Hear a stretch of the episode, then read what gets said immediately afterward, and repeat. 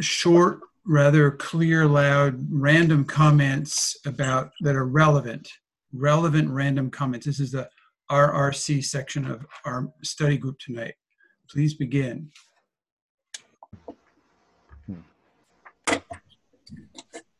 I still have statements in my head of um, the ganz glücklich, wir alle hier I feel fear around all the things I need to get done and supporting my kids' school stuff. I'm not even grounded I- yet. I am in a seminar house and I'm on my way to dinner and it's raining and I'm in nature. I'm very glad about it. Um, trying to create boundaries for our work and nevertheless here. This I'm very happy, very, very happy. really chattery here because feel everybody's scared about this. I feel fear and joy about being in this space. I have space. so much joy I'm of seeing everyone. I already want to go and see you and meet you wherever you are, and listening about all the place things that you have been doing. And I'm very glad to be in this and I want to know who you are now after So I'm Yeah. after the processes that we've been doing together. Nervous all the time, but hearing What Kara everybody say is. that they Yes. are enjoying, are having joy at seeing everybody made me feel less uh, nervous. And I'm also enjoying seeing my friend Mike. I'm gonna lower the volume a bit. My casa between wondering if I want to change things or if I want to change my attitude. Gonna happen today. Interesting. I wonder where you all are at, so I'm gonna put my location. I'm new here. This is, this I is wonder why interesting. Nicole and Fontes and Vera are not saying anything. Welcome, Clay. Thank you. Danke. I'm This is new. my friend Leslie is here for the first time joining the, the group. Oh, someone's there's a first timer here. I'd like to know who that is. I'm Whoever, whoever has the, whoever has the background conversation going on, could you could you mute yourself? Somebody has a somebody else talking in the same room. It's hard to hear other but other people. Mm-hmm. Thank you. So we're about two thirds the way through. There's still s- I want there's still some more random relevant comments need to happen. I feel joy to have Elizabeth in the same space with me right now. oh, I feel joy about that also. I feel fear that I will have also a random conversation in the background. I'll put it on here so we can see everybody. But mm-hmm. I wonder who's the, if there's a leader or not. I feel scared that I'm going to be the one person to say the stupid thing that everyone hears somehow. I think you're actually being heard. I get a little overwhelmed with the sense that voices are overlapping. That, that makes me feel like some anxiety.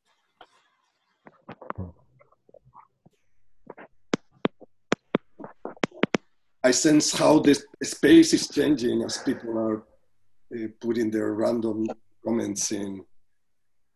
Mhm. It's beautiful to to sense that your space. I feel fear because I have nothing to say. Anyone who hasn't spoken, could you just give us a couple words? I feel I feel I feel fear excited. about the fires and finding a safe place to be. I'm excited to be here and I'm frustrated that I can't get this to open on my computer. So I'm on the phone and it's compressed, but I'm here. I feel calmness by being back in this space. Uh, So happy to see you all, uh, to see you all, these talking faces. Hi, I'm Rüdiger. I'm in my studio in Switzerland that I'm just terminating. It makes me feel sad. Oh, I just shopped for more than 20 people for five days and I'm starving.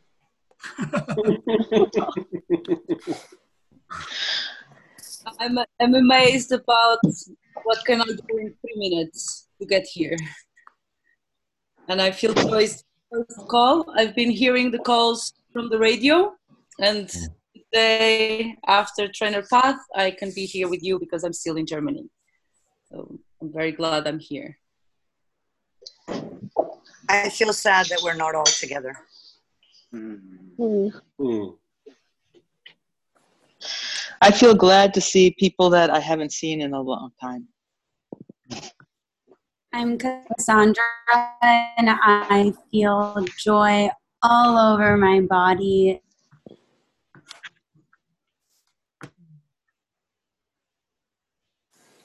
I had last night about having a total mess with a man, and I'm just blessed with that. I feel joy because I just read a really heartfelt, heartfelt letter from my brother. Oh.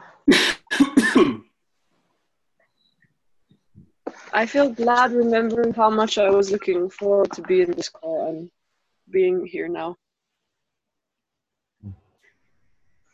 I read the P's of the distinctionary and felt joy at finding essential things I can actually share with my father.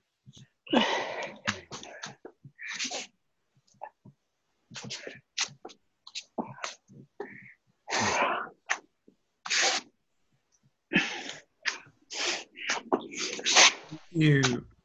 Thank you for speaking out. Random, relevant comments. How about if we turn the microphone off then to avoid background sounds?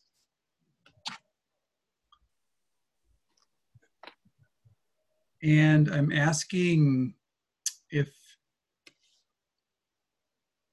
I, I think in particular the last two study groups that we've had together have been significant in terms of journeying together in this space into territories that are can be can be difficult it can be painful or can be regarded as something to be avoided. And we've just gone straight into those places. And and that's two at least two weeks in a row maybe three. And who knows where we're going today but i just i'd, I'd like to check in. Is anybody ha- anybody have any comments about that? Is that how it's going to in, integrating the this is, this is a bizarre intense simultaneous experience of r- rather personal intimacy with people who you may have never seen before in person all around the world in this space here the comments the things we've been sharing that in combination with being confronted with these very specific details about our our unconscious behaviors our survival strategy level our survival level actions.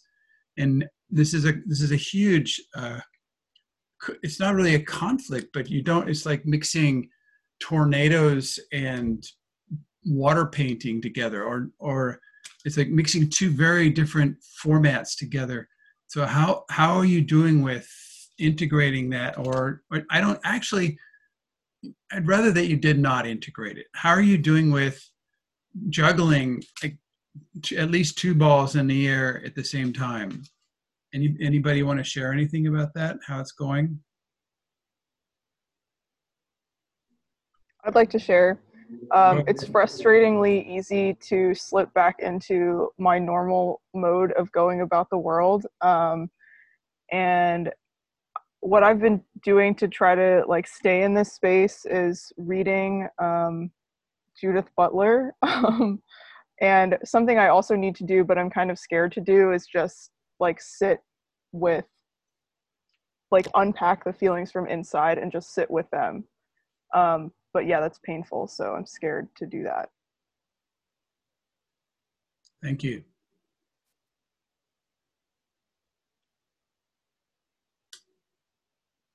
I can't see everybody, but okay, Naomi, go ahead. I saw your hand up just there. Um, hello. It, it makes me feel like I lead two lives at least sometimes. The life that I have with people online and the depth and the ease and the speed um, that I experience with that and how my how I'm being welcomed in what I want to contribute.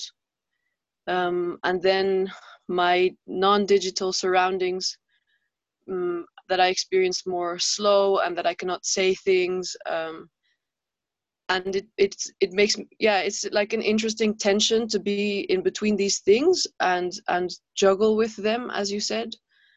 And it it makes me deal with this question all the time. So do i want to change my circumstances or do i want to change my attitude? I keep being in that question and it also makes feelings of like fear and uh, isolation and depression and things come up and then i just like well work with these and see how it goes um but yeah so is it oh if i would change something on my on my inside am i going to enjoy my actual circumstances here more or should i just get away or yeah that's how i'm playing with it Thank you. Naomi, I want to offer you and perhaps others a, a third alternative as to as to how to work with that. One and in what the alternative I would offer you is to shift identity, is to shift Mhm. your self story, shift w- w- the explanation that you have to yourself about what you're doing here or what who you are here. And in this case, uh, you could identi- identify yourself as an intimacy navigator. You could in, you could Mm. identify yourself as a, a possibilitator, somebody who's going into situations whether it doesn't matter what shape they are at all. Your purpose is to create possibility, or if there's too much possibility, pass it on to somebody else. So that would give you a third alternative rather than rather than. Can you name the other two that you said? In short, uh, changing my attitude yeah. or changing situations So if you this is a catalytical third force is changing your point of origin. We have a, an amazing, pretty amazing website. I think it's pretty good setups called Point of Origin, and it has uh, may not be finished, but it has great information about what we're talking about in terms of where you come from as a self-image, because that's we relate. We're so accustomed to people calling us by our name, and by having this habit of trying to conform to whoever we were with people the last time we saw them is try to dock on to try to Mm. keep a to try to keep a con, and continuous continue to contiguous it's a Consistent? yeah, there's another thing it's like a a, a con- Continuity. a continuum. We try to keep a continuum with in our relationship with different people. So we, we're, it's an uncanny skill that we have. It's a powerful, uncanny skill to shift into who we were being with a particular person. It's almost it's pretty unconscious for us, but it's very powerful. And so our ordinary way is to be who we're always being with this person and then being who we're always being with that person and to try to package ourselves to be who we're always being in the world and yet and so if you shift that and if you get off the if you if you if you stop being the the mirror of the situation if you stop instead of orienting yourself to the outside you orient yourself from the inside but from an interesting point of origin which in this case would be a new a different identity maybe than your normal thing. So instead of me calling myself clinton callahan i call myself a possibilitator. And then then I, the whole clinton callahan thing for a while it's going well what do i do? You know what what am i where's my i don't have a grip on on you know all my whole life you know my story my story about myself when i you know and then but but then something a new thing opens up in the space out of the gap which is you have suddenly possibilitator skills or you have suddenly relationship relationship or uh, intimacy navigation skills or like you have a different set of skills that start developing that apply almost universally. And this is, God, it's so, it kind of, it, uh, you know, we drive ourselves neurotic trying to shift into all these identities we have with each of the different people that we're with to try to make them happy. And and then you know or at least to not so much conflict anyway or at least the kind of conflict our gremlin likes to have with those people. And then or or we can we can we can show up as a, a, a particular identity at, which in eventually as we move through the radiant joy brilliant love book uh, it, it will become more adult in the middle in the in the extraordinary section which is the middle of the book where we are not there yet and in the archetypal section. It will become more extraordinary and then archetypal to have your point of origin in a place where the universe can almost count on you being that it can the universe starts relying on you being that thing rather than being your personality or being an adaptive um, uh, reflection of the environment around you, like a chameleon almost adapting into the environment around you.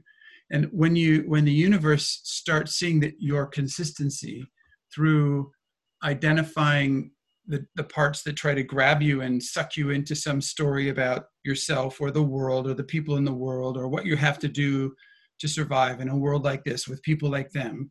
This is the, this is the trigger stuff. When you stop doing that and you actually start showing up as a possibilitator or a uh, intimacy navigator or um, somebody have other a couple two or three other identities? Is anybody doing this experiment? Do you have an identity that you've been using? Can you say that a game world builder. Game world builder. Thank you. Somebody else? Experimenter. Yeah experimenter. This is a fantastic walk into your circumstances as and your or your or your personal experience whatever. Walk into that as an experimenter. And you have a whole new point of origin. Doris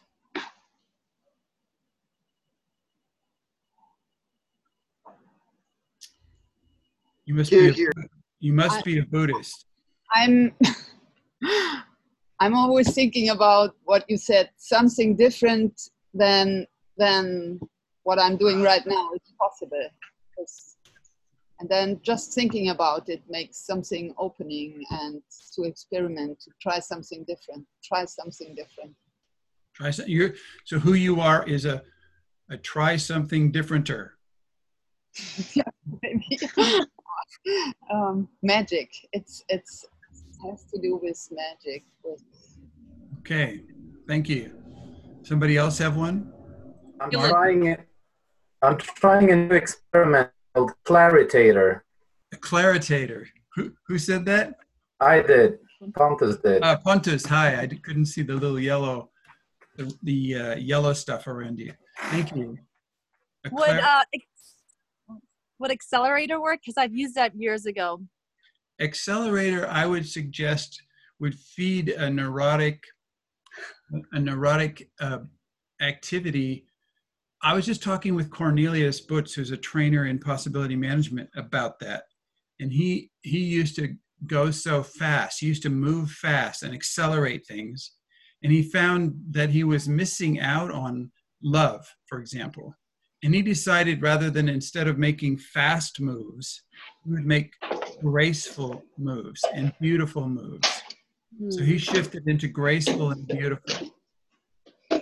Cool. Mark, Um, this will be a shift. I wanted to catch my gremlin twice now. Once when I spoke up when you were trying to find continuum. And a second time when I answered first when you offered suggestions or requested uh, alternatives. thank you. Yeah, all right. So I think you get the idea for experiments to try. Does anybody need to say anything else right now before we start diving into the book? Yes. I do. Annie.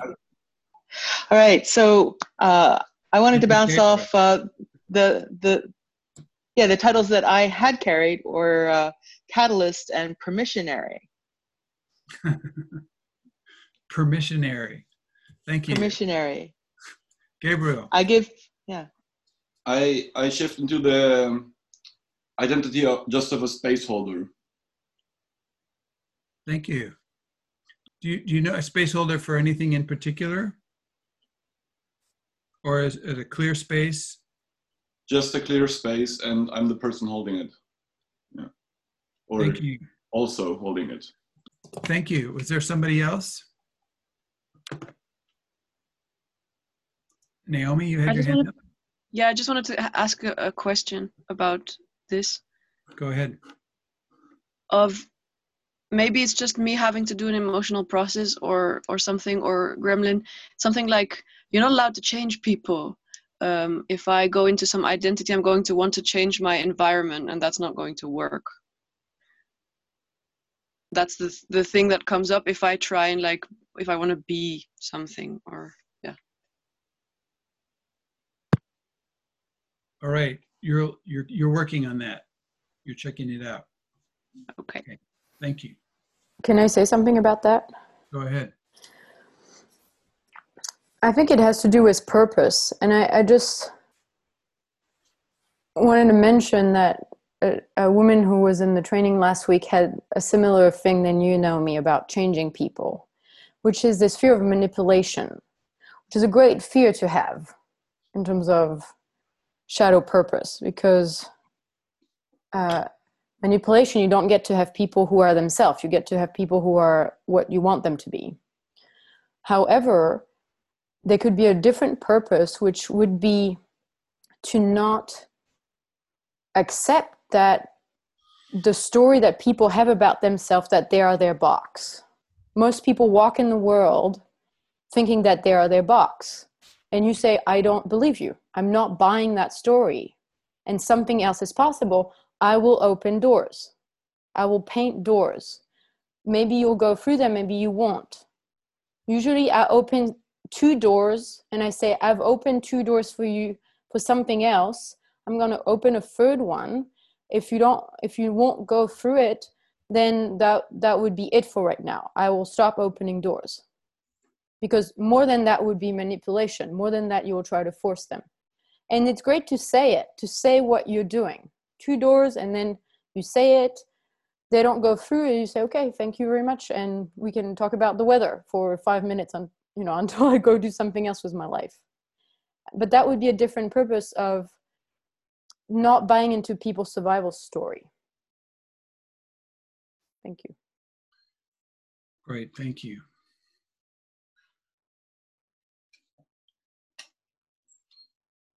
I'm reading from page 61,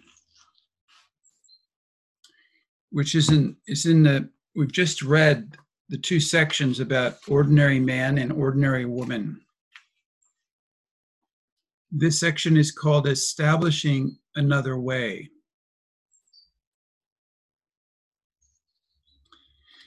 Here we go. Women in a patriarchy do not have to grow up because there are no men in the patriarchy to demand that of them.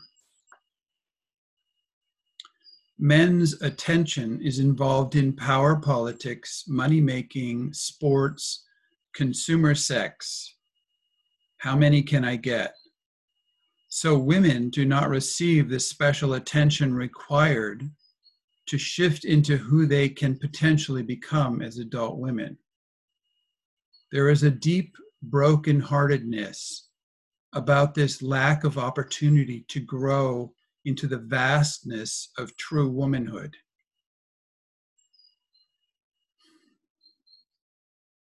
Rather than feeling the sorrow of this loss and using the wisdom of this pain to behave outside of the restraints of the patriarchy, women tend to continue blaming men. And through this behavior, prove themselves to be just as committed to supporting the patriarchy as the men are. Both women and men may regularly play into one or more of the survival strategies mentioned above in the last two sections. Along your path of development, there may come a time when you are ready to find another way of interacting that permits you to more intimately enter the delicate moments of life. And at this point, I would even not just enter them, but to create them and enter them. Shifting strategy is possible, but far more complex of a process than just thinking about it. The complication comes from recognizing that your strategies were adopted long ago, perhaps even in childhood. And all the while, from then until now, you have found real examples in your life to serve as evidence to support the validity and necessity of maintaining your particular strategies. Your collection of evidence is so irrefutable that by now you have come to accept that your stories are not creative interpretations. Rather, they are the truth. Unwinding your self made puzzle involves your mind, your body, your heart, your energetic body, and your archetypal body in a seven step procedure that usually goes something like this. Your first step is to experientially discover that just behind your strategy and continuously propelling it forward is an internal feeling, such as anger, sadness, or fear, or the mixed emotions. When you detect which feeling it is that drives the words and actions of your strategy, that shifts your attention from focusing on the strategy to focusing on the feeling. This is this this would be the first step. Develop this as a habit. So the first step is simply when you start noticing this behavior coming up, it's it's it's driven by a feeling. And instead of being shift, shift instead of having your attention focused on the behavior and trying to perform this behavior shift it into focusing on which feeling it is. Which, which what are you feeling? Your second step is to decide to trust the feeling on its own merit. Now at this point in the book i we haven't distinguished the difference between feelings and emotions, which is huge. So I'm going to just keep reading the book now, but keep in mind that what you're feeling, although it feels the same, could be either a feeling or an emotion. And we'll get to that part. But your second step is to decide to trust the feeling on its own merit, as if it had a message to deliver to you or a journey to take you on. So so to do that you have to contradict modern culture's thoughtware about feelings which is that feelings are bad or feelings are dangerous or feelings are for children these kinds of ideas from modern culture. So just to do this second step to, to trust your own feeling experience you're contradicting a huge amount of momentum in your environment. The journey may be like a roller coaster ride but it is a true journey nonetheless, starting where you are now and ending at the place of origin of the strategy, meaning that it, this implies that the place of origin of your survival strategy behavior is a feeling. Set aside time to trust the feeling and let it lead you to its source. This is so powerful. This is so, I just want to tell you a story. We've just wrapped up five days of a trainer path lab here in Germ- in northern Germany. Some of the people in the lab are on the call right now. Will you put your hand up if you were at the lab? Just put your hands up so people can see who the guilty ones are. All right. So we we've been on this roller coaster, exactly this roller coaster. And we we did an amazing thing in this lab. You know, we're we're come together to train to help help each other move through whatever blocks, whatever issues, whatever's in the way of becoming a trainer. And so we've used a device called the purple card. So the purple card, gosh, it looks blue on here. Leslie has a purple sweater that she's covering up right now, but in my in the light over here, this is really a purple card. You hold up the purple card when you detect that another person in your team is having an emotional reaction and not just a feeling.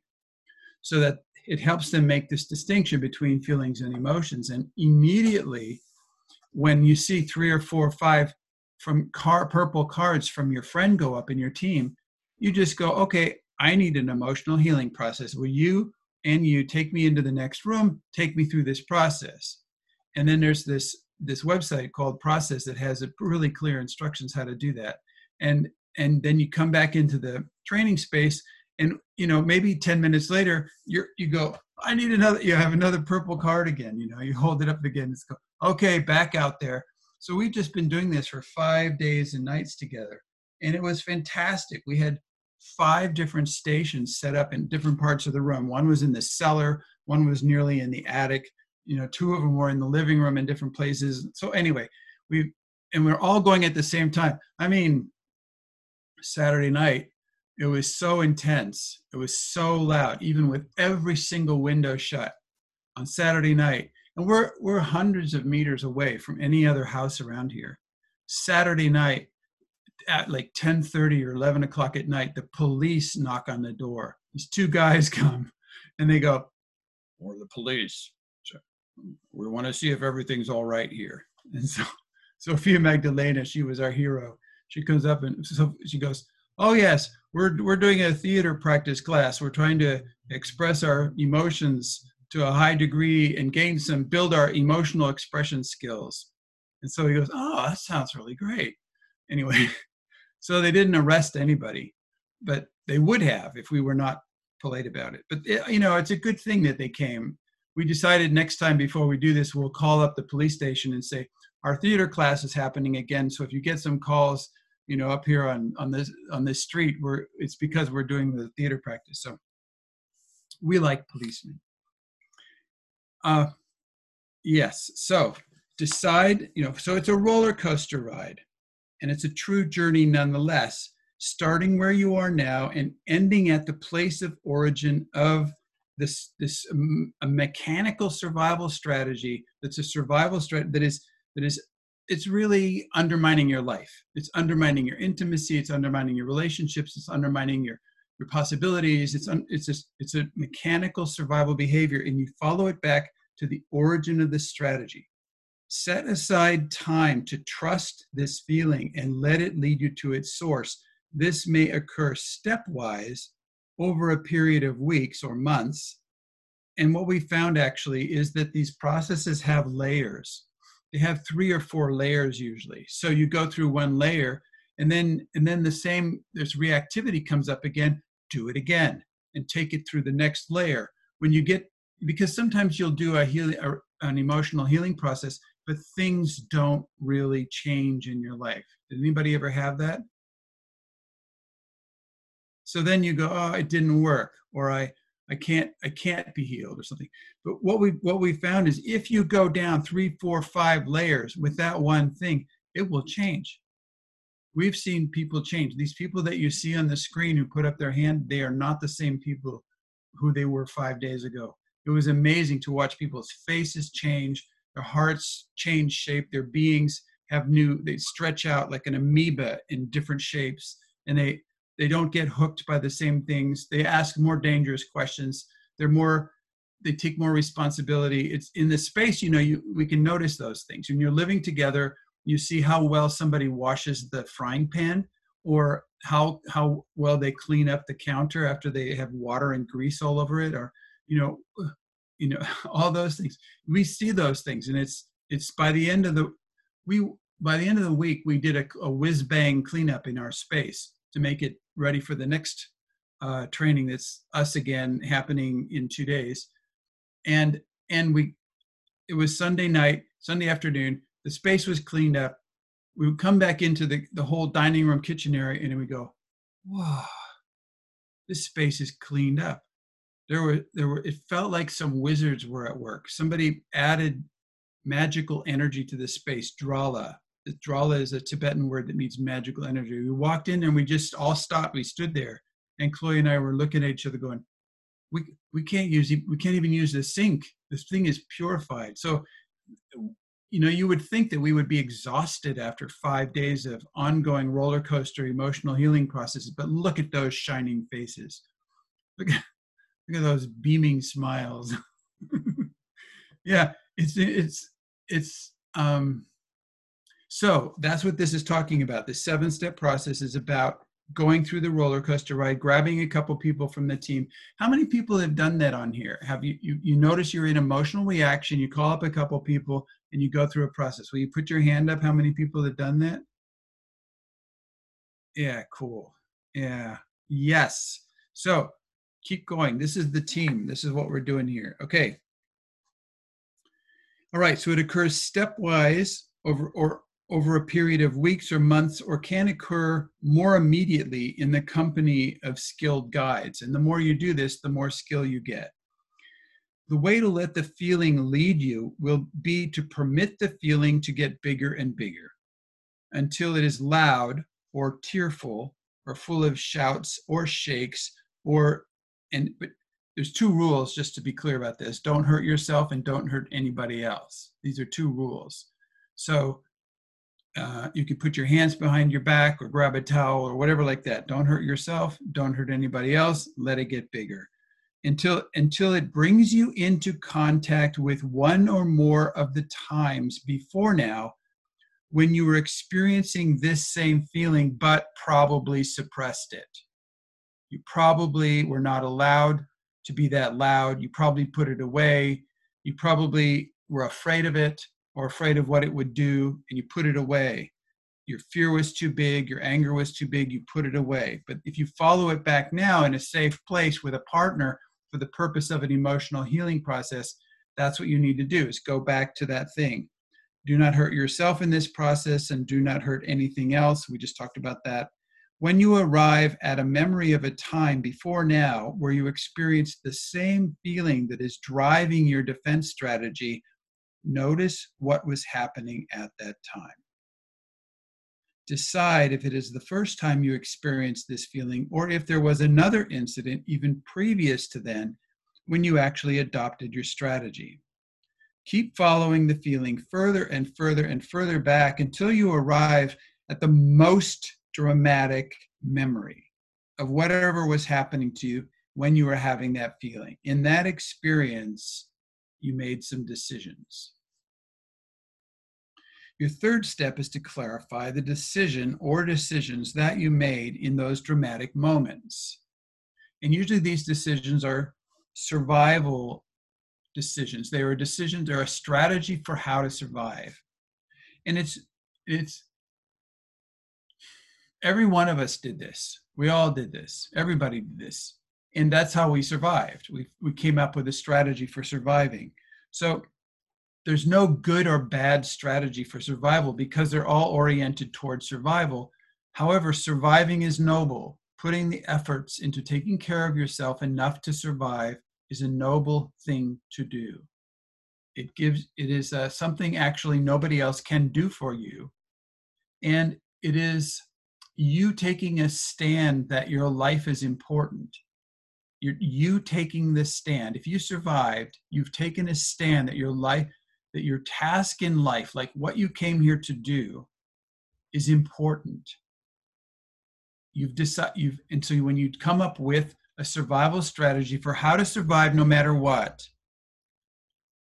I mean i'll tell you this kind of gruesome story about a, a science fiction author.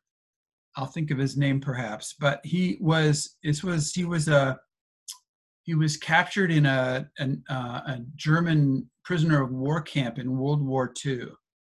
And, and he knew he had to survive. And there's no way out of there, you know, and there's starving people and it's cold or there's guns all over the place and barbed wire and people are dying here and being killed there and lots of them. And he's, he's, it looks like he's powerless. And it, he was and he but his commitment was i have to live. I have to get out of here. I need to get out of here. I have to find i have to i have to live. This is what you've done. Each one of you have done this. There's plenty of times you could have given up. There's plenty of times you could have accidentally crashed your car or fallen off something or taken some wrong medicine or whatever. There's plenty of times you could have done that and then you did it. So it's like he's standing there. I need to survive. I need to make it through. I need to get out of here.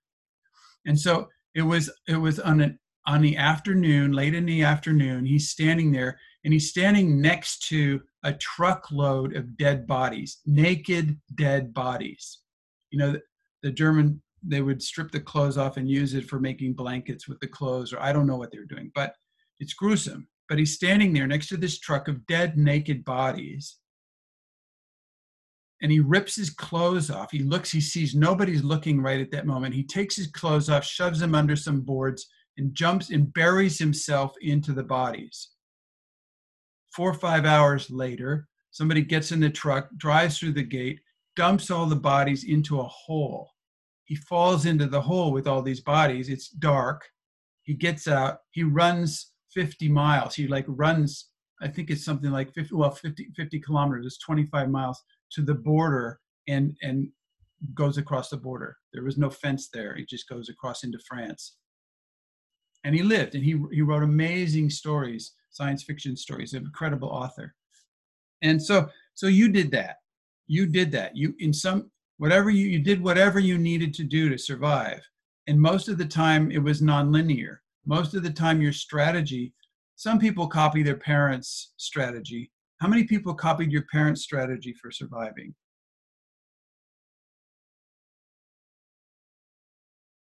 Looks like about two thirds, something like two thirds. Yeah. So, yeah, it works. So, okay. Your third step is to clarify the decision or decisions that you made in those dramatic moments. Often in such intense circumstances, the decision will feel and function more like a vow. It's like a promise that you make to the world, a, a stand that you take for yourself, a commitment. It feels like a vow, something like, I will never do this again, whatever that is. Or I will always do this again. I will always be good. I will never trust men or women again. I will never take a position of power because I'll be attacked again no one or no one is there to take care of me. So i must forever take care of myself. Or this was so unspeakably horrible that no matter what else happens i dedicate my life to getting revenge. So so does anybody have another one they want to add to that? Some some decision that you know that you made a vow that you took that, that carried you through, the vow carried you through. Does anybody have one they, they're thinking about right now would like to say it?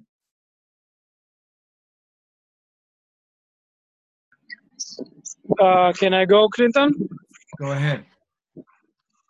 So I uh, discovered during one of these processes that uh, when my parents left me at home one day when I was a kid, and they went to this uh, show or whatever, they left like a buzzer thing that I'm gonna ring and then they come back.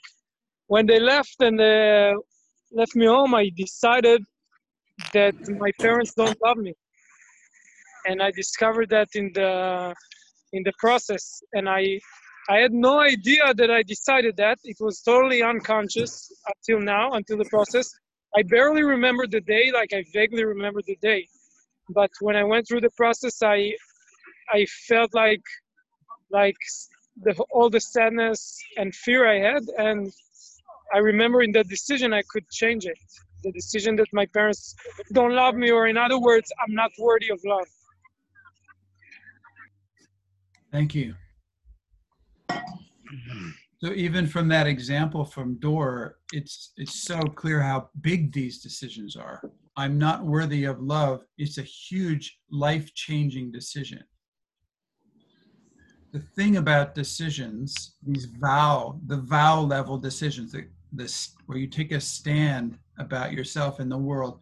The thing about those decisions is that they're once we make them, we get accustomed to living within them. We forget that we made the decision. We, we step into the world that the decision creates, and then we behave as if it is so. And when, when we think it is like that, we forget that we make the decision, but the decision keeps doing its work. The decision itself keeps making, keeps doing its work. So, so this, so this can be years later. It can actually be lifetimes later, but it's like the decisions that we make do their work. The amazing thing about feelings and these big emotions, this seven step process is that we can find what the decisions are. So even if you forgot, even if it was another lifetime, even if it was it was so long ago that you were even in your mother's belly or you were one year old or something like that or you have no memory of the up until you were six years old or something that memory is still doing that decision is still doing its work. When you follow the feelings back you find the source of it and you can make a new decision just like dor was saying. So we're still on the third step. The third step is extract from your experience during the, your memories and the experience of these big emotions the two or three core decisions that you made. You write them down.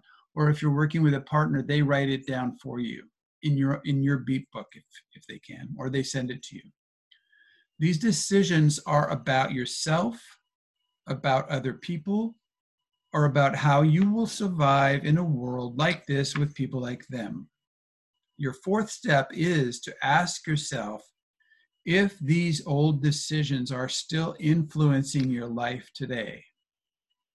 Not surprisingly, and at the same time, surprisingly, the answer will be a definite and extensive yes. These decisions are still influencing your life today. They are formatory, they are causative, these old decisions are formatory and causative, and they shape everything about what's possible for you.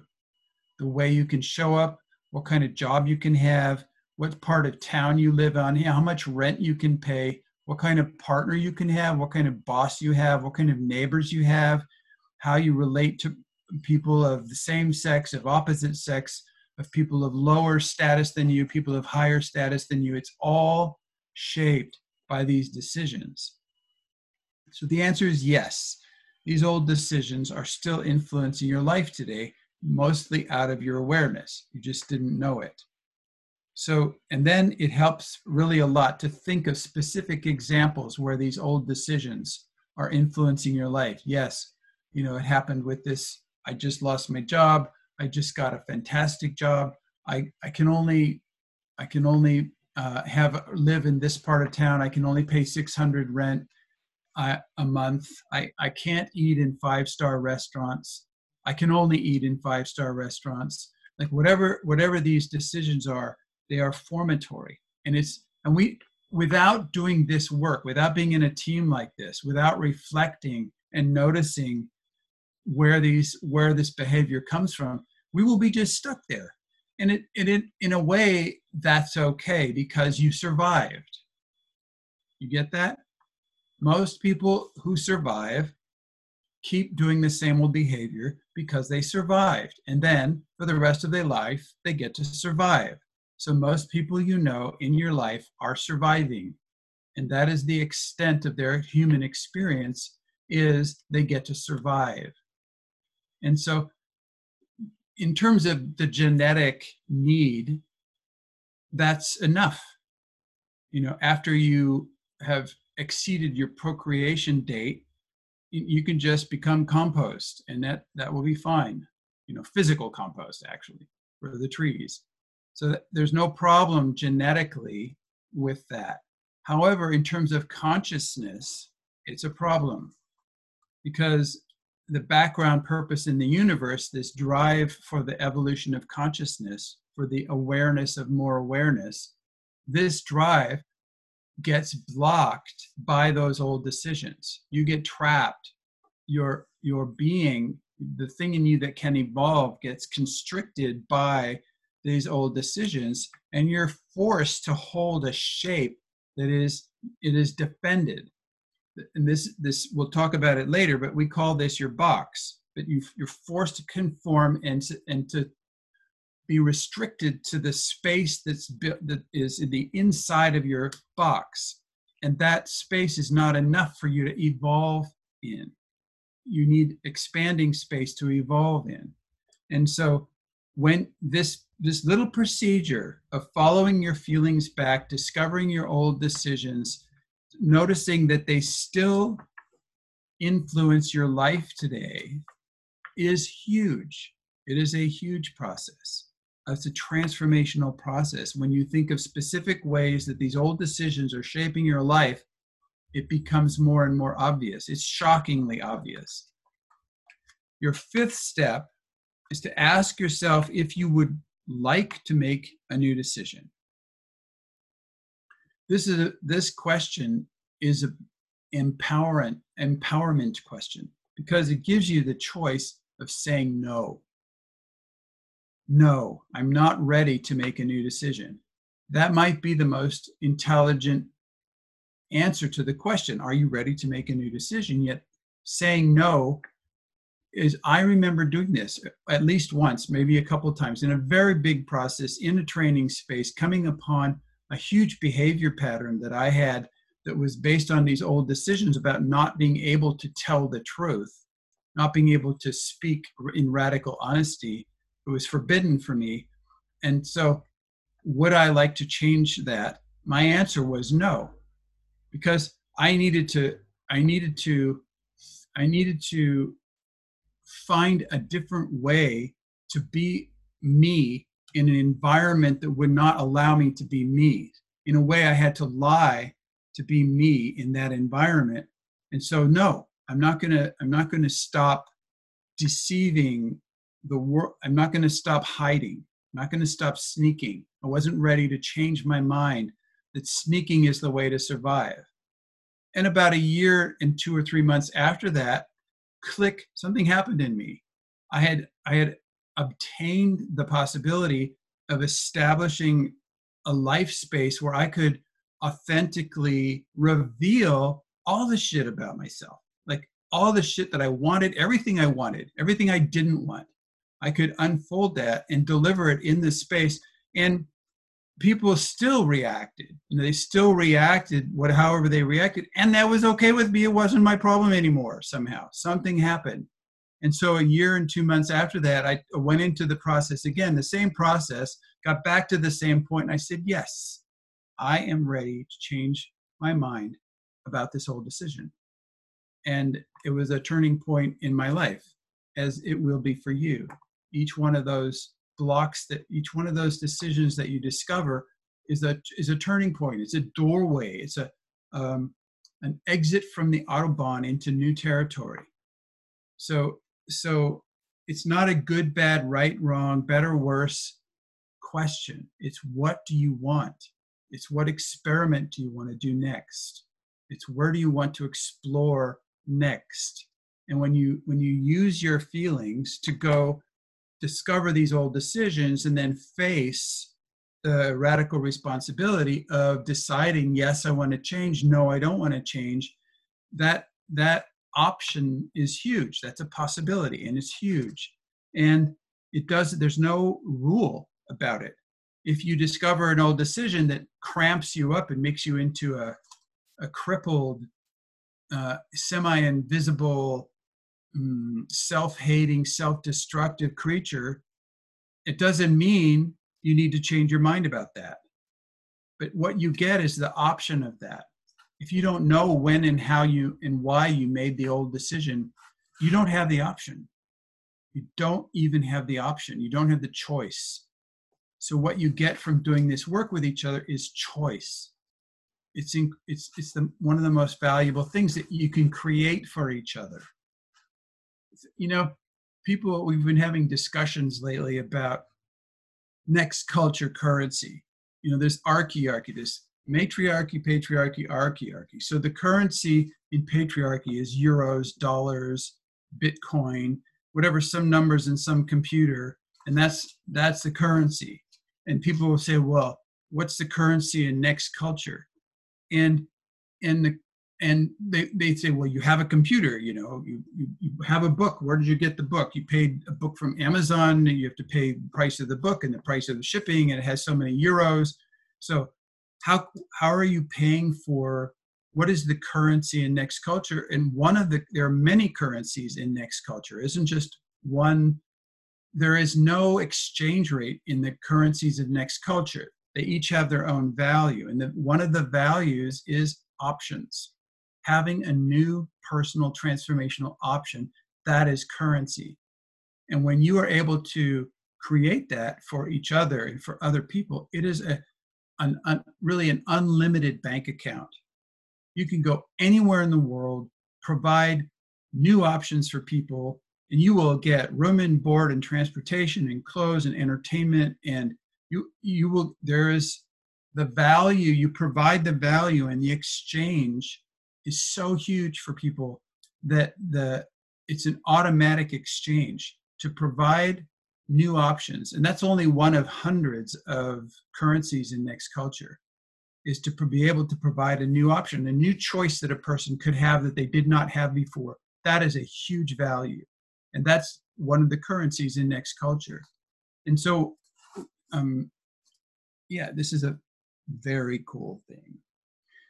Your fifth step is to ask yourself if you would like to make a new decision. Have you been a good boy long enough have you been a nice girl long enough? Have you obeyed external authority figures long enough in a survival attitude? You know, because you survival, you, you follow and obey external authority because then you survive. Have you done that long enough? Where are you? Have you done it? Do you want to step into a new world? You know, these are big decisions. Have you done it long enough? Have you carried out your revenge long enough? You know when you do your revenge all you get as a reward is dead bodies. And i don't mean just physically dead but emotionally dead mm, possibility wise dead aliveness dead your creativity dead. This is what you get with revenge. You get isolation and dead bodies. So have you done your revenge thing long enough? Have you done your perfectionism thing long enough? Trying to be perfect have you beaten yourself up long enough? Have you hated yourself long enough? Have you stayed alone and neurotically independent long enough? Have you done have you stayed neurotically alone and, and independent long enough? Are you ready to drop the warfare for a not so certain are you are you ready to drop the certain warfare for a not so certain vulnerability that includes the possibility of more refined levels of relationship? Listen more to your body. When you ask yourself this question are you ready? Listen more to your body your heart your soul than to your mind for an answer. You know to decide if you're ready to change your mind about the decision really listen to your your bodies not just your mind. It isn't a logical decision.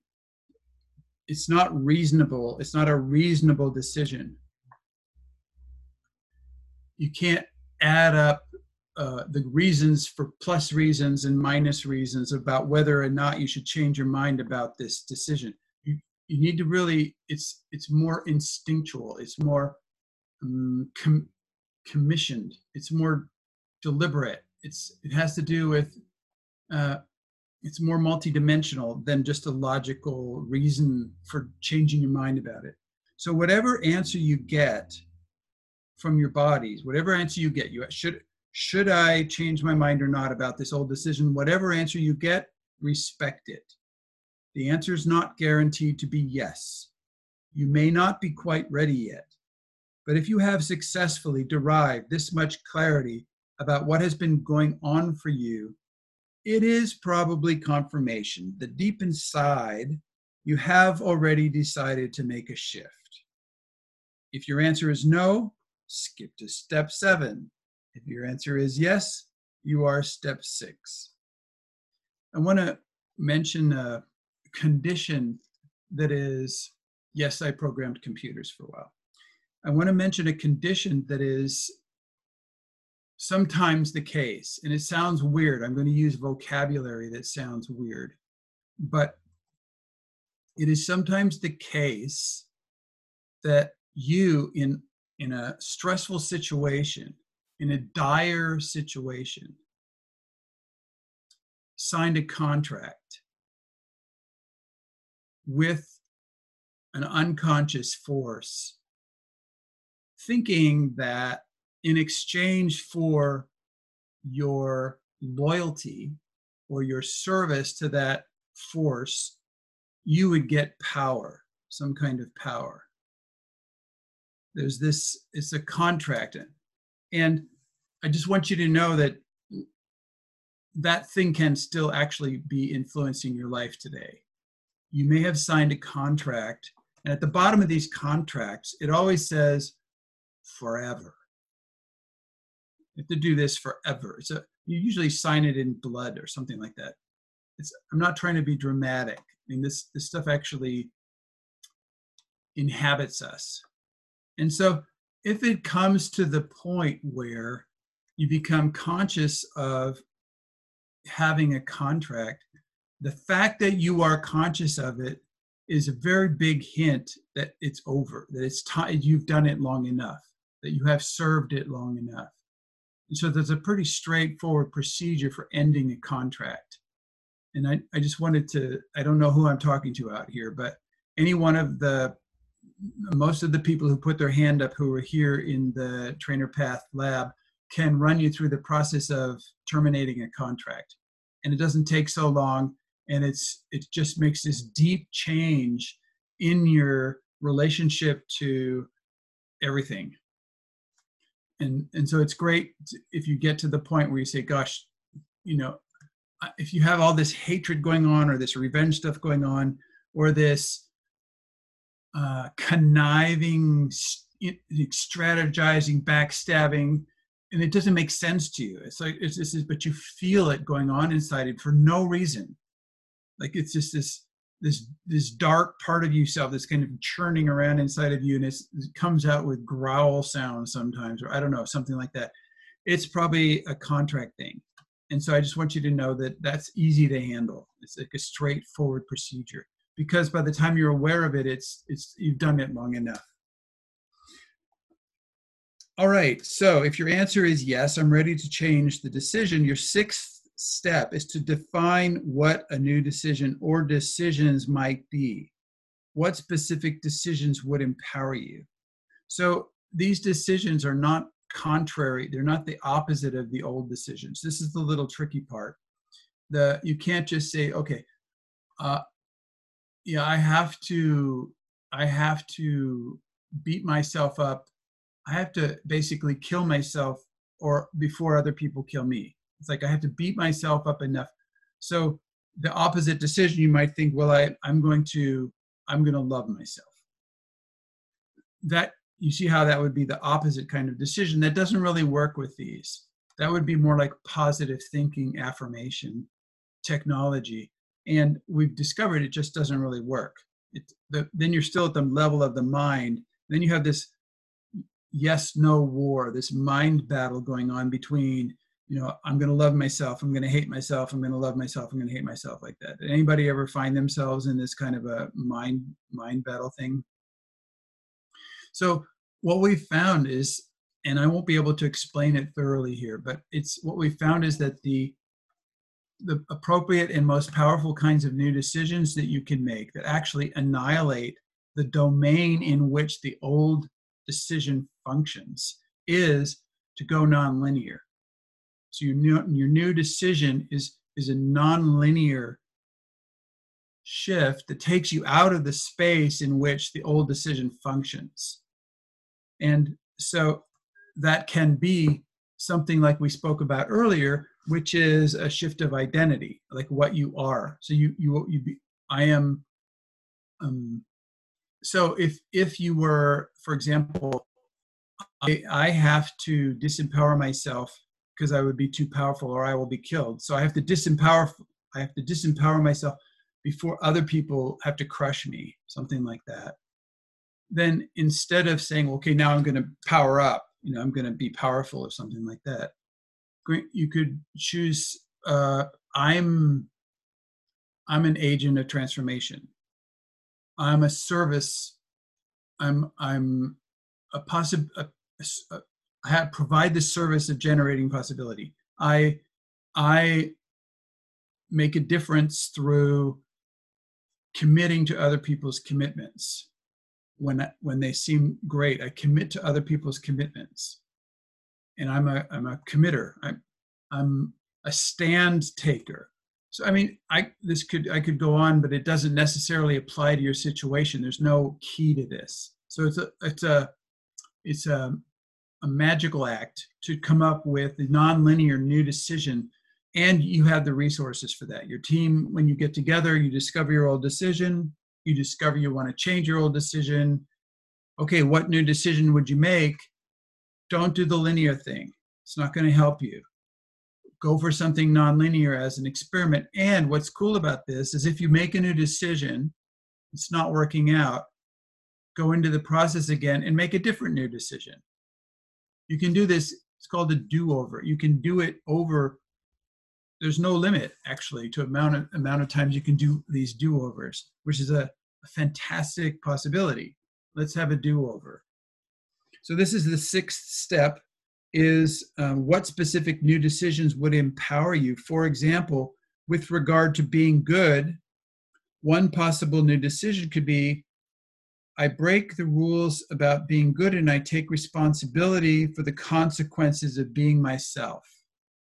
So instead of instead of being bad, you know, like I'm good, so now I'm going to be bad. Now I have to break rules, something like that. It's it's I I I I become myself. I don't even know what that is, but I I take actions in the name of myself. I take actions in the name of what I really am, something like that. For so, so for example, with regards to trust, you know, there's so much distrust between women and men. It's so many volumes of evidence just that supports reasons why we should distrust. We either distrust women or men, the opposite sex, or we distrust people in our own sex, or we distrust even ourselves to, to even trust anything. We even distrust ourselves to trust anything. So we, we distrust the whole thing about trust. And then you go into this hopeless state or this confused state or this outraged state. So, so one of the ways to work with trust is to make a, a new decision which which is I trust myself to choose whom to trust and when and how much. And I trust myself to take care of myself around those other people. So if you make a new decision like that, will it always be correct? Will you be perfect in in choosing who to trust and how much, for example? And the answer is no you will not be perfect. So, so you could almost say, I trust myself to be approximately perfect. Or I the, the point is that if you start trusting yourself to take care of yourself around other people, then new people can be your friends. One time I, I there was this guy I knew in San Diego who was a total scoundrel. He was a he was a renegade. He was a, a he was doing chemicals and drugs and he was g- growing tropical fruits and he was uh, um, he would never follow the rules. He would he would steal stuff and buy black market stuff. Anyway anyway it was very contrary to my good boy box. And yet i once i figured this out and i was able for him to be my friend. He was really a friend of mine because i could take care of myself around him when he would invite me to do certain kinds of drugs, I would say yes, and then he'd invite me to do other like nitrous oxide. I remember doing this amazing nitrous oxide journey with him. But then he would invite me to do other kind of drugs, and I'd just say no. And I could take care of myself around him, and he was my friend. And it was such a cool thing because if I was a good boy, anything about drugs was like, no, no, like no way. It was just not a thing. So so this is very powerful as a new decision. With regard with regard to staying isolated and doing things all by yourself, a new decision could be I can ask for help and I can let the help in. I can function in a team. I can build a team for myself. I can call up one or two people on this group and ask for help, and I can let the help in. This would be a new decision instead of being the lone ranger, the isol, the lone wolf, the single fighter, strong person, like the you figure it out yourself. You have a, a whole new way when you can build a team.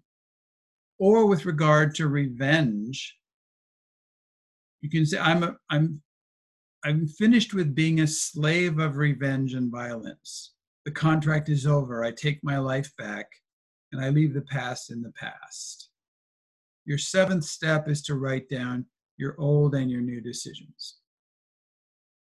Oftentimes in this process we've discovered and chloe and i we've discovered that we don't even do that last step about the new decisions because the shock of discovering the old decisions is so huge and is so valuable that when you discover that you've, for example, dedicated yourself to being a failure in life to get revenge to prove to the world that your parents were bad parents. When you discover that it is so huge. These these decisions are so big. Like like the like Dor said, he says, I am unlovable. When you when you discover an old decision like that, it's so big that it's the best thing you can do is start living in your old decision with awareness and start noticing what actions, what words empower your old decision, what how you live your daily life in the shadow of your old decisions. This is so valuable so you can go two or three months with an old decision, and it's it's it's it's like having a rock in your shoe. So you you go around for two or three months without taking the rock out of your shoe. You leave it in there. So every time you take a step, it's out. It, it's a reminding factor, and you discover all these dimensions of the ways that old decision is influencing your life and shaping your life and forcing you to do things and blocking you from doing other things this is so valuable. So you don't don't try to speed up this process of jumping to a new decision so fast. Really don't. There's no hurry about this. You know, if it's not sustainable, it's nothing. So it's better to have it's better to go through this rather painful process of having this stone in your shoe, a pointed rock in your shoe, and not taking it out, knowing what your old decision was that is completely screwing up your life completely making you not available for connection, not available for for being vulnerable, not available for being honest, not available for being in, in a breakdown situation in in the presence of another person, you know, and living with that day in, day out for months. And at some point what happens is you just can't do it anymore. You you you you will be you'll move into a new way because of the rock in your shoe. And it will just move into a new way of, of relating. And then, and that's when you can notice your new decision. Let's take a, let's take anything. Does anybody have something up? We're gonna, I'm gonna stop reading for a few minutes. What's happening?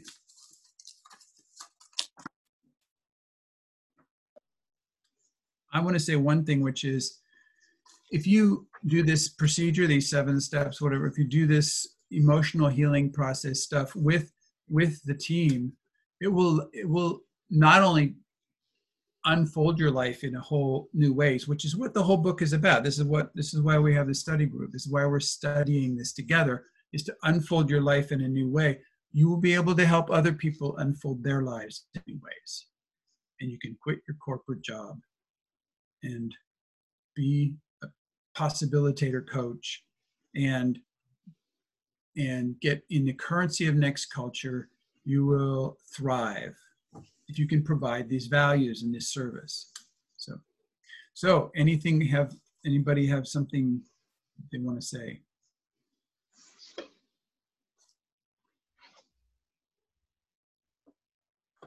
Habet. Yeah, I want to share something about what you just said about uh, walking with a stone in your shoe.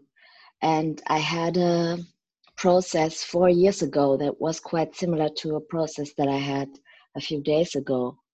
And I have to say that I that if I look back that that I did not make the new decision in that moment, I'm very I'm very sad about that because in that four years I, I've lost a lot. I mean, uh, I don't know if maybe it was necessary, but yeah, it was it, was about the decision that I don't trust strangers, that I choose to not trust strangers, and uh, it made my life very difficult because there were people reaching out to me and things happening to me where it was about not trusting my family basically or those people i used to trust.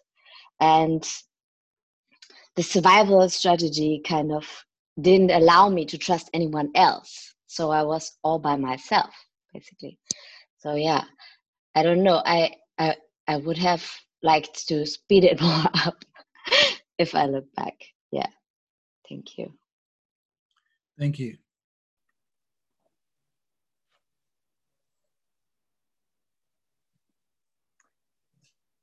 I have something to share. Uh, go, go ahead. Hi. So I get, um, yeah, as you're speaking, I was sort of reviewing um, sort of pivotal moments in these sort of psychological contracts I made with life. Um, I think the first one I made, the one of the first ones I can remember was if, um, and I hope it's not too heavy, but I was I, I tried to kill myself when I was 13, and I remember just deciding I'm done with God, just me and God, no more. I'm not doing it. Um, and it's you know, uh, but when I look, so because I've because I've because I've I've I've gone through several contracts, and then those contracts I've I've changed those contracts. But when you you talk about you know replacing it with a different contract, I think when I I don't know about my present. I, I, know I have maybe different choices that I can make with present contracts and probably some investigation to do there. Um, and I think that's it's an interesting question for me. But in terms of the past and how those contracts finished, I was wanting to mention that there, um, and in terms of how long we have to walk with the stone and how long I had to walk with the pain of certain contracts sort of trailing my car- me karmically. And I guess the feeling I have about it is that there's there was a great uh, on the one hand, you could on, on from many ways of looking at it, I see that there was a great mysterious quality about when those things fell off. Um, that wasn't really a decision. There was no ability. I would have loved to have the kind of will that could have just chosen to drop something at any given time because I've generally been a person who's been pretty aware of the patterns, but that awareness of the thing not working doesn't seem to necessarily shift things. So it seems to me sometimes that there's a bigger picture or forces outside of my conscious mind at play that um, result in the timing, the sacred timing of things falling away, contracts dissolving. That's what my thought was. Thank you. Yeah, thank you.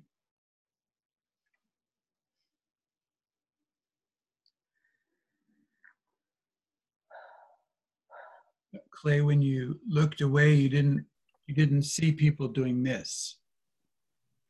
When you spoke, a number of people were were saying, "Oh, that I relate to that. I appreciate that. Thank you for saying that. Thank you for risking. Thank you for contributing that to the space." You you moved away and looked away, so you didn't let that in. So pay attention, okay? Because it's also part I of feel the all this I suddenly feel like my temperature rising a few degrees. thanks. Thanks, everyone. We're not done yet. You don't have to say thanks. We sort of okay. do it. You, you let us decide when we're finished. You have to just keep looking. You have to keep looking. Come on. Keep looking. And let yeah, it. I'm really blushing. try to not laugh. Try to not talk. Try to let it in. This is, try to close your mouth, look in the screen, look in people's eyes. Yes, that. Let it come in. Try again, Clay. Look in people's eyes. just breathe. That's all you have to do. Keep doing it. You can do this. You need to do this. This is, you've been missing this. Contribute a lot. I think you contribute contribute a lot to different people. Try to not bite your lips. Biting your lips is blocking a feeling. Let the feeling come up. You really let it come up. Yeah, and then breathe and keep looking back at the screen. Keep breathing it in. You just need this is nutrition for your being. This is the connection here. This is the team. And you made a big contribution just now. So just let it come in. Keep looking at the screen. Yeah, keep breathing. You can do this. Let it in. Let it go deeper. I can't. It's a new skill, Clay. It's a new skill. you can learn this. You came here to learn something. You came here to learn something. Learn this. Yeah. Try to not blow it out your mouth. Try to not blow it out. I deflect. I want to deflect. Okay. Okay. Also, and cross your arms. If you can uncross your arms. This is. Okay. So I'm brave. Yeah, you are brave. That might be a, a, a useful emotional healing process for you to do with a couple people on the screen. It's just say, could you guys be with me so I can find out why it's not okay for me to receive appreciation? And you just go through the process and find out what's going on about that. It's great. Do you want to do that? Um, I'm sorry. Sure. I don't exactly. You mean I ask somebody a question about why I can't accept appreciation? This is a yes or no question. Do you want to do Oh. that? Or, Oh, yeah. Yeah, I do. I do. all right, then. The way it goes is is there one or two people? You get your paper ready. You ready to write down? And one or two people who'd be, who'd be willing to be, are willing to be on a an emotional healing process with me about this. That's all you have to say. Are there Oh. one or two people who would be willing to be, and they will, you will talk to them later. You'll, they, five or six people put their hands up, you write their names down, they're all in the, in the WhatsApp group, and, and then they know how to run the process. Most of those people I see putting their hands up, they're all capable process people. So there you go. So you have to ask the question though. See, they're all trying to rescue right now. You didn't even ask the question. So come on, you have to, you have to ask. I'm just waiting for you to stop talking. Um, is any is there anybody willing to uh, be part of a process with me like that? Maybe later.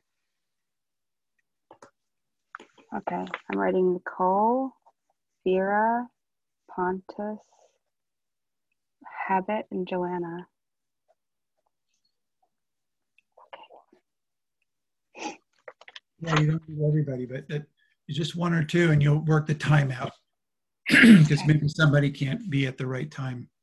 Where are you calling from? I'm in Connecticut at the moment.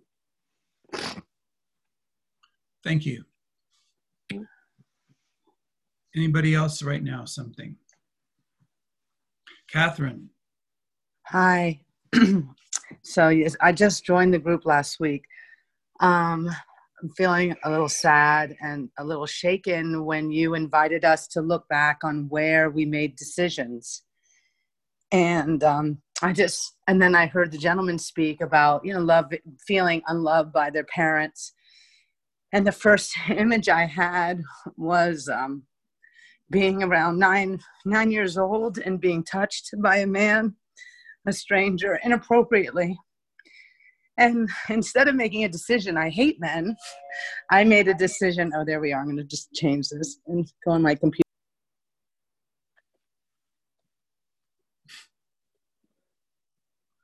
The technical world is amazing. There we Hold on, go. start my video. Sorry about that. I had changed over. Whew. Anyway, I had made a decision that instead of hating men, that I was here to pleasure them. And, and I don't know why I made that decision.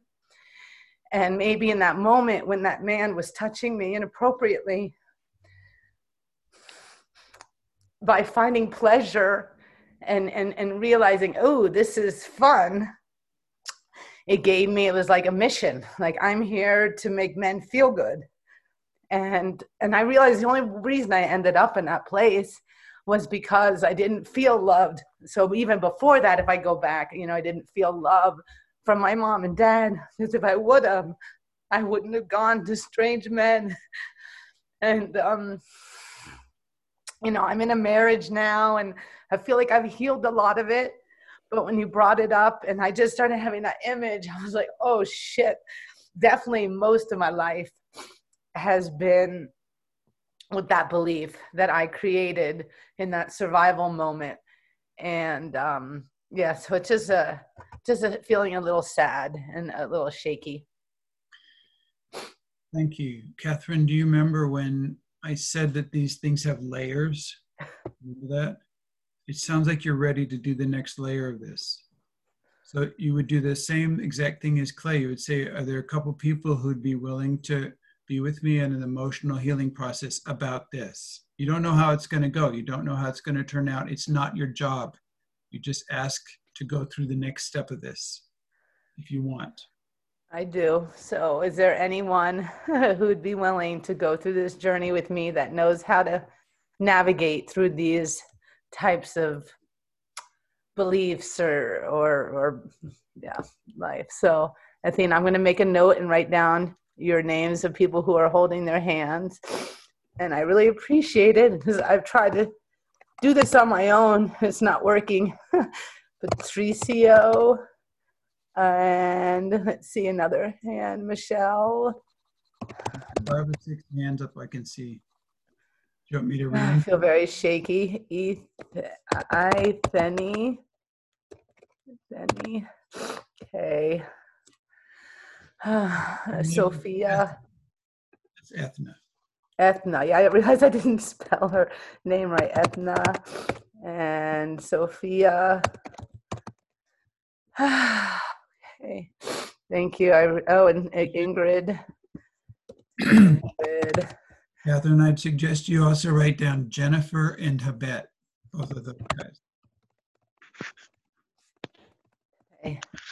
All right. Thank you. Yeah, thank you.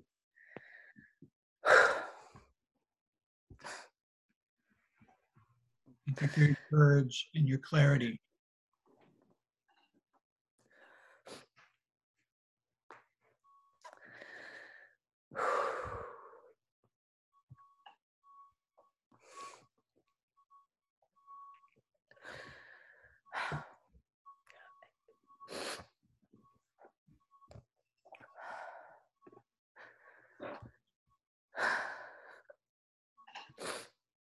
I have a question.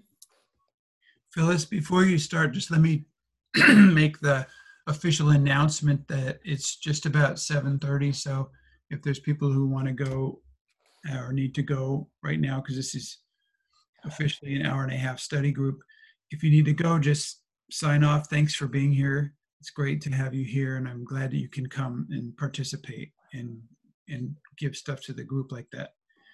And we will keep going with uh, discussion. I, I probably won't read any more out of the book, but we'll just talk about whatever we need to talk about. So thank you. Phyllis. So when I think about uh, decisions that I've made and the rock that is still in my shoe, and as I'm studying more about the gremlin, my gremlin, my gremlins, um, I, I have a question about whether the rock, the rocks are about child ego state or gremlin, you know, and what what's the difference there? Because I see my child ego state coming up, and I can see how that's destroying the space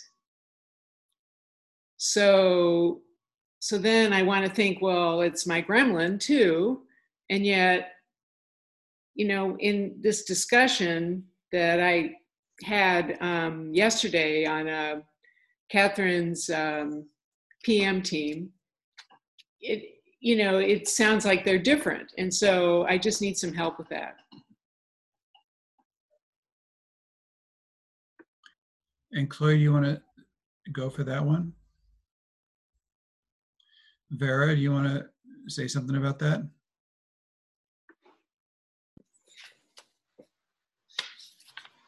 Or Can you can you say uh, can you say how how it expresses?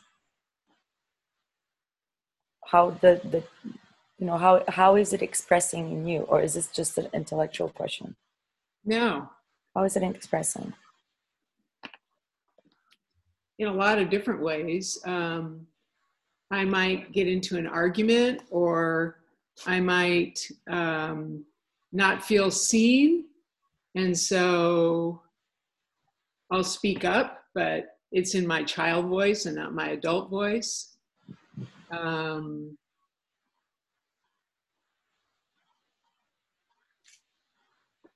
yeah, so those are two different rocks, two different issues, but they're one and the same, you know, as far as child ego state and gremlin. i find that gremlin is also present in the child ego state enmeshment as one of the it can come up as a strategy to to go into disempowerment that's the, the research that I've been doing is that there there there can be um, gremlin, like especially when it has to do with low drama, you know, and when it's feeding the low drama, feeding the gremlin through the child ego state. Do you know what I mean? Now, could you say, could you speak more about that? The, the child, a child ego state often feels uh, overwhelmed. Like there's, it's too much. It, I can't. Uh, that's too much. I can't do it. And this is that comes from a victim place. And everything, or the whole world, or you, or a particular person or situation, is the perpetrator. And so it, it's still a low, low drama. Yeah. And so it's feeding the gremlin. A low drama is any action or inaction designed to avoid responsibility and that mm-hmm. feeds the gremlin so if if you are if this is a person or a situation that you have usually feel, feed your gremlin with and you're you might be start doing other things that could be a strategy used by the gremlin to okay hook in the the child ego state because you're still hooked on it so to continue to feed low drama there that that's an, a possibility Thank you. is you. that yeah Can I add? May I add something? Yes. The distinction between those ego state, the distinction that you're using of ego state, is it gremlin or is it child? It seems to me that the main purpose is that they have different healing process, and this is really why this distinction is important.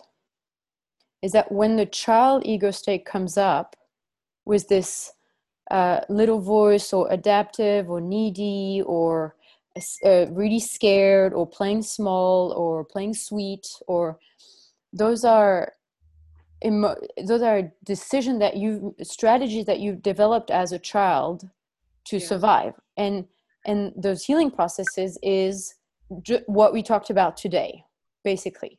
Going back then taking back your center um, you know why was it not okay to speak up? So you might have a decision you know it's not okay to speak up. It's not okay to have a voice. It's not okay to think for myself. It's not all this stuff. And this is all child ego state.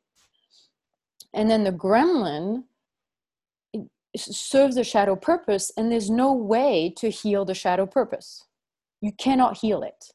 You cannot change the decision of uh, of the gremlin serving its hidden purpose and so the, the healing process for that is to initiate your gremlin and to make the list of the 50 food and say, okay, this, even how many processes I've done about this, it keeps coming up. And it has this energy of um, this gremlin energy. So I don't know if you can make the distinction in you between this child, where it's a trigger, it's an emotion that's tr- triggered, like this little voice, scaredy, and this gremlin that needs attack and needs um, it has a particular uh, experience. And this is why we're working not with only uh, intellectual distinction but five body because all those distinctions have a particular sensation. And that's it's a sensation that you want to you want to point out like you want to take a photo of. It's a sensation. Okay is the sensation am, I- am i in my child? Is the sensation am i in my gremlin? And the healing process at the moment where you sense okay this is gremlin is sit. Sit. This is not your time. That i you know the adult woman wants to be there. You sit. You are not in the driving seat. It's very different from being in a child and saying okay i this is an emotional healing process. I need to go do the emotional healing process. But That's helpful. yeah the what you would be your homework or your practice would be to distinguish those experience. Mm-hmm. Is it child you know small? Is it gremlin? You know i'm gonna yeah. Well, I think the gremlin, yeah, no, I get it now. I think the gremlin comes in when I'm protecting that some of the decisions I made in the child ego state. Yeah. yeah So, okay so then Okay. that's it you have the child and then it's possible the gremlin comes over and you Mhm. say you know gremlin sit and then you can be you can be authentic with your old decision yeah. you can be authentic with your old decision cool. Thank you. thank you That hit home. I want to say two things, and I also want Habet to speak some context about this also. The, the, the thing I want to say simply is that it, we've seen it's possible, it's, it's pretty, it's common, it's far more common than we ever thought for your adult ego state to be contaminated by both your child ego state and your gremlin ego state. It's possible to have both. It's even possible to have the parent ego state in there also, all three. And the way that to, the way to discover that is exactly like and Chloe was saying and Vera's been saying about self-observation, noticing the experience, how it manifests. And then that will the purpose of each one of the manifestations will tell you Here. Um, I just uh, placed an order. A friend of mine just got me a boat.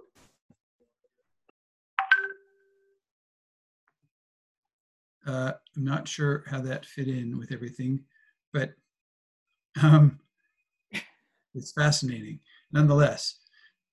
So, so the work of decontaminating your adult ego state is a part of the work of facing into the child stuff and also facing in into the gremlin stuff. So it's it's a decontamination process, and without that, you'll you won't ever. We just cannot have access to the archetypal domains until we can clean up our adult ego state enough. So would you say that the process to deconnect, can, can decontaminate adult ego state is To self observe one particular behavior, yeah, figure out where it belongs. It's a child behavior, it belongs in the child ego state. If it's a gremlin behavior, it belongs in the gremlin ego state. If it's a parent ego state, it belongs in the parent ego state. Pick one behavior, use your intention to move that one behavior back into the ego state where it belongs. So let's say you your gremlin ego sta- state, like your gremlin loves to argue, let's say, loves to be right, argue, you know, have this energy, and that's gremlin food for you. And you go, look, I don't want that in my adult ego state. I want to be able to be adult with no arguing. Then that behavior, anytime it's it's you have to observe yourself. You observe and you'll go, I just argued. I was mm-hmm. just arguing. I did it again. I was just arguing. Okay. Do not beat yourself up. Keep observing. Next time you think, I'm arguing right now. Right now, my mouth, this energy is in my face, my shoulders, my hands, my voice. It's all arguing. I'm doing it right now. Fantastic. Keep self observing. And then you'll get to the point where, in your self observation, you'll notice I am just about ready to start arguing. Mm. hmm And then I said, we'll start arguing if I keep moving. That is the point where you have a choice. And at that point, you move the behavior with your intention. You go, no, this goes in the gremlin ego state, not in my adult ego state. Put it down there, and you have to hold it there. You have to actually, with your intention, hold the thing there in the gremlin ego state for a minute, two minutes. Then you let go, pops back. Okay, put it back down there. You hold it there and you work with one behavior for a couple of weeks until the one behavior, just work with one. You can't do it all at once, it will not work. You work with one behavior at a time, and the first ones are the most difficult. You force them with your intention, you, you, you refuse to go there. You put that one behavior in the gremlin ego state, and you say, stay. Like Anne Chloe said, you say, sit. You say, and you just hold it there until it stays there by itself. And oh, is that a great feeling? It is such a great feeling that it will stay there by itself because then you can work on the next behavior. And it's such a, I remember with myself, I had my adult ego state 80% contaminated with my gremlin ego state. I don't know if you remember, but you know, I used to make I used to make jokes all the time about people, like kind of insulting little commenty jokes about people. Or I used to have this gremlin smile on my face come up often. It, it was at the most in, inopportune moments, this smile would come on my face. I couldn't stop it. So one at a time, I had to take those behaviors and put them into my gremlin ego state. And it took, because nobody explained this to me, it took me five, six, seven years of really painful work to do that. You can do it in one or two years. You can do it in one or two years. It took me a long time. That's how to do it. And there's no way around it. Nobody can do it for you. There's no magic pill. I mean, the, the truth is that you you undo it the same way that you did it. Like the same way that you built the survival strategy to argue. It took you a while to learn how to argue so vehemently, with such adamance, with such force, with such aggression, with such like you to overpower the other. It took you a while to develop that. Well, now you just need to unde- consciously undevelop it, one piece at a time, put it in back where it belongs. It's not wrong, it's not bad, it saved your life. Put it down into the, the gremlin ego state, back where it belongs. It belongs there. Gremlin is gremlin. And gremlin does that shit over and over endlessly, like Anne Chloe says. There is no end to that. You won't, you won't um, exit the underworld. You will you will not empty your trash can. So, but if, if you're in the adult ego state, the gremlin is in his gremlin ego state, it's fine. You own the gremlin. Gremlin's in the gremlin ego state. Gremlin has uses. Gremlin is amazingly very useful. You know, sometimes you're talking to somebody and people just interrupt. You know, they they go on and on and on and they never stop. Well, the gremlin can say, "I'm please stop." don't talk to me anymore. Uh, this conversation is over. I'm leaving. Or you can interrupt. If you if you don't have your gremlin to interrupt, for example, then you you just have to be a victim, an emotional garbage can for other people's blah blah. But your gremlin can be rude. Your gremlin can be not nice. So that's a conscious use of gremlin. There's many many very useful conscious uses for gremlin. I will then use my gremlin consciously and ask Janet to please to not eat on the screen. This is not an eating space. This is a discovery space and a research space. Thank you. Thanks. So Habet, I saw you sent a note. I, Ingrid, I see your hand just a second. Habet, are you, did you, was your note sufficient? She's gone. I think okay. that she had to leave. Yeah. All right. So Habet sent her note. And Ingrid had her hand up, has something to say. Go ahead, Ingrid. Yes, Clinton, I'm really touched uh, what you said about um, your smile and your experience. You know, I the first time I found out that exist, expand the box. It's before I started uh, nonviolent communication, so it's uh, ten years ago, around that and I was very attracted. I, am really scared to, to say, I'm trembling to, to say that. Um, I was attracted by by all this what I read, but I couldn't come because of this smile of you. I couldn't come. For me, it was not possible. I had, and I never saw you on on the screen. Just a photo.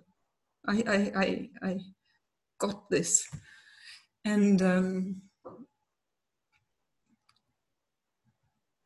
oh, my heart is pulling.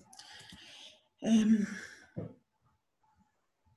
and when I entered here this group, the thing I was so touched about is about your generous. You're so generous and so careful, so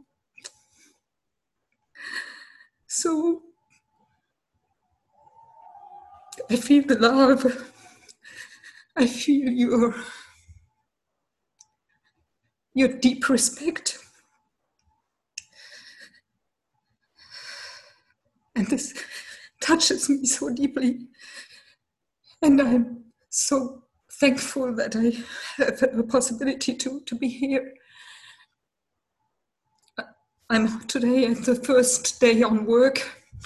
My, uh, I had holidays, and during the holiday, I did for myself an intensive possibility management thing and I'm here in my office, and nevertheless, I can participate in everything, and I'm so grateful. So, uh, thank you for saying that. I just want to thank you for saying that.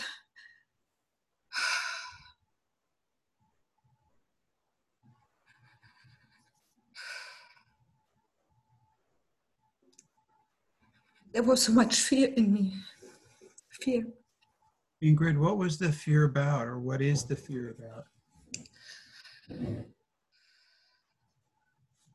To be blamed, to be said you are wrong.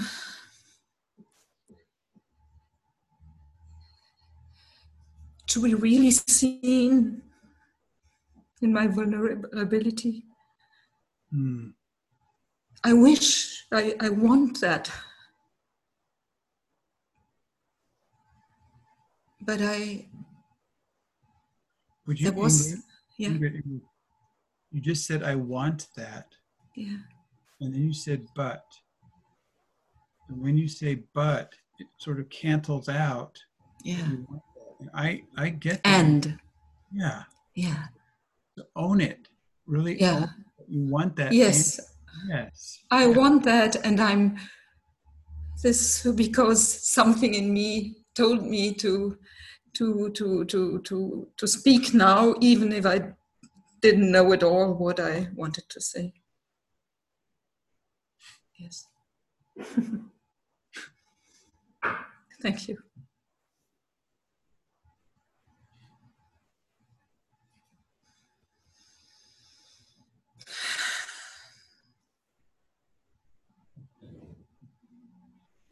Thank you.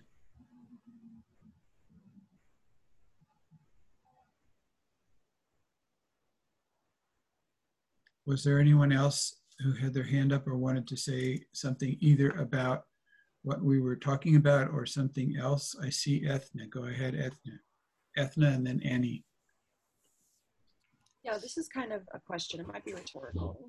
But, um, yeah, as you were talking earlier, um, I felt a lot of despair and hopelessness come up in me, especially around the um, the time frame that it will take to kind of come to terms with the old decisions that I've made.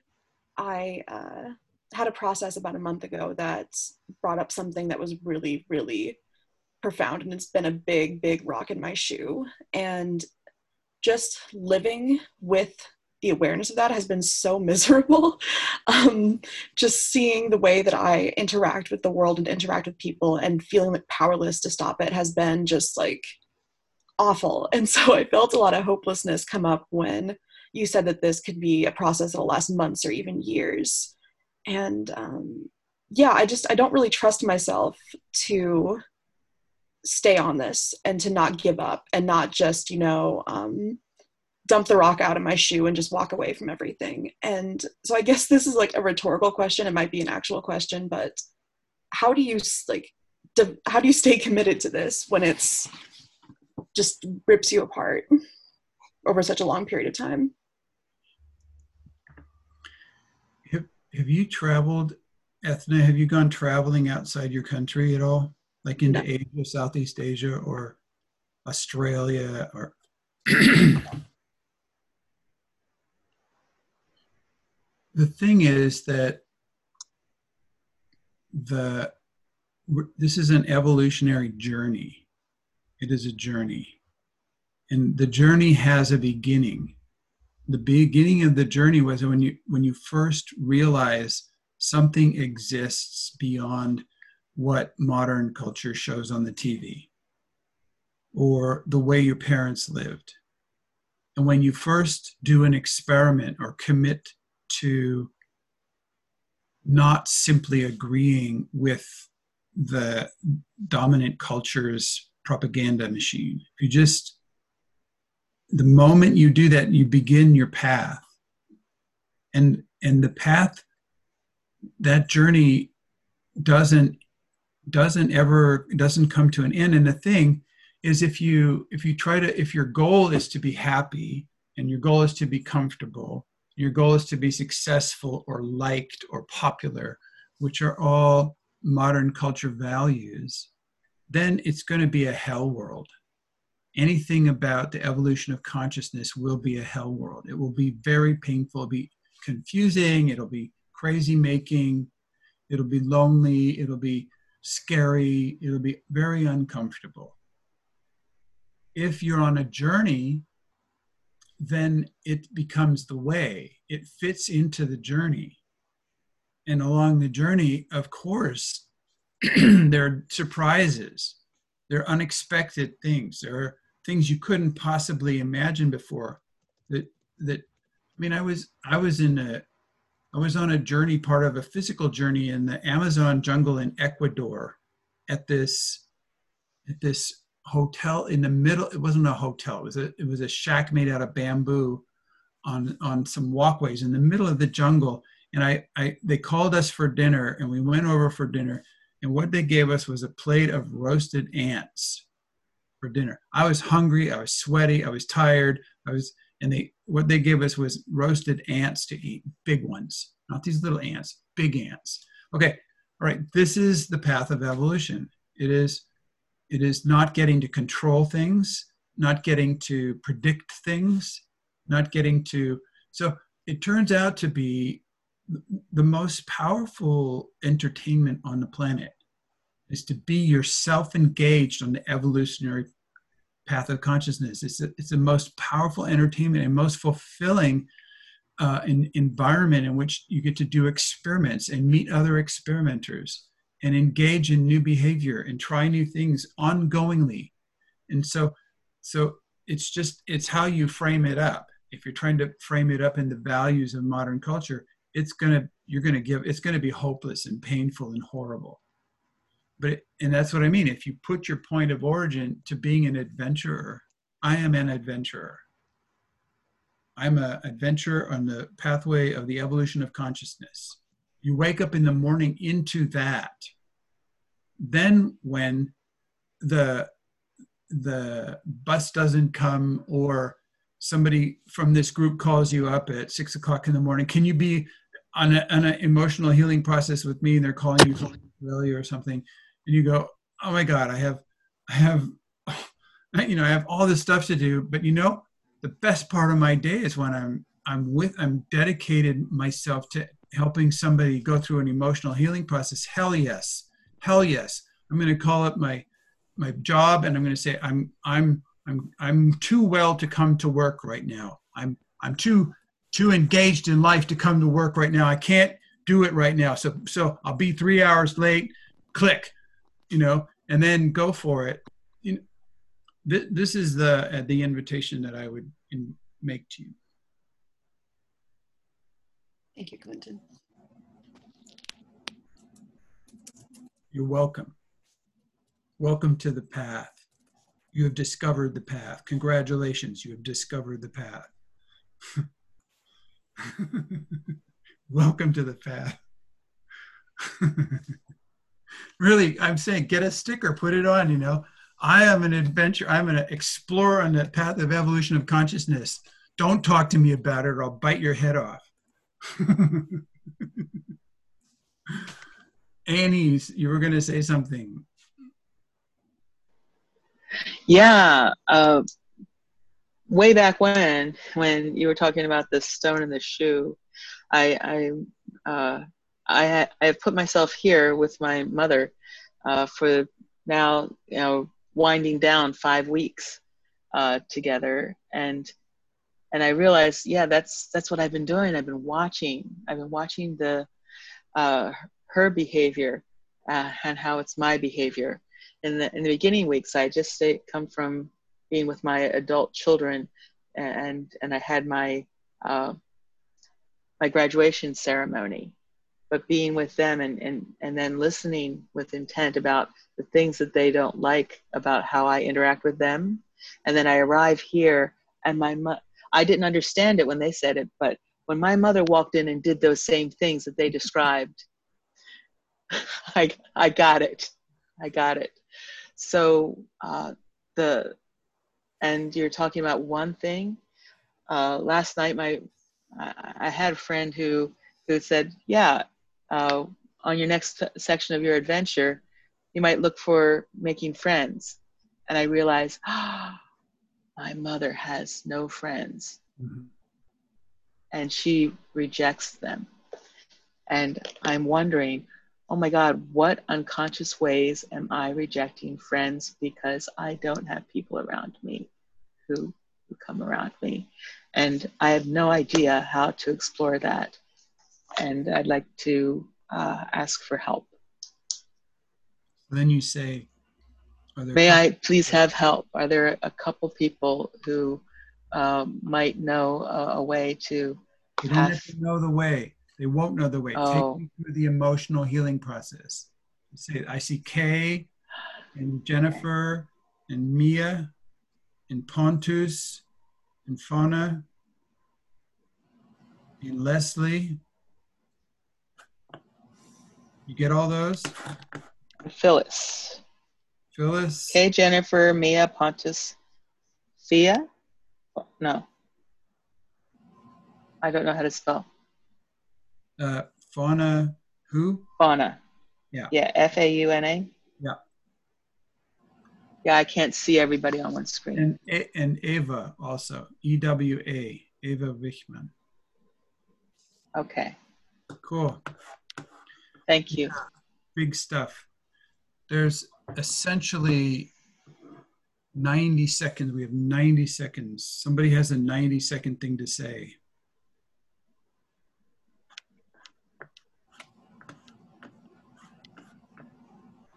Mia, is that you? Go ahead. Yeah, I just would like to declare that I'm an adventurer on the path to evolutionary consciousness, and I just wanted to declare that into the space. Thank you. Thank you. God, it's Kay. You didn't say anything. You have 45 seconds. Kay, come on. Are you from the Women in Black? Your name's Kay. Come on, say something. Oh, well, I have so many thoughts. Uh, one was uh, about an addiction to being special and and not wanting to be ordinary and being terrified to like even experiment with that.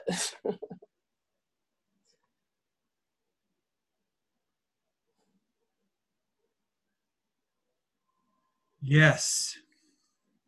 What's your next experiment? Not that. okay, the next, friend thing hit me. We'll ask too. you next. Can I can I add I have a teeny little phrase of a song. Can I sing it? Go. Coming Okay, and then maybe we can end on that. It's um I don't wanna go home. Can we drive from zone to zone? I wouldn't do this on my own, but I'm not on my own tonight.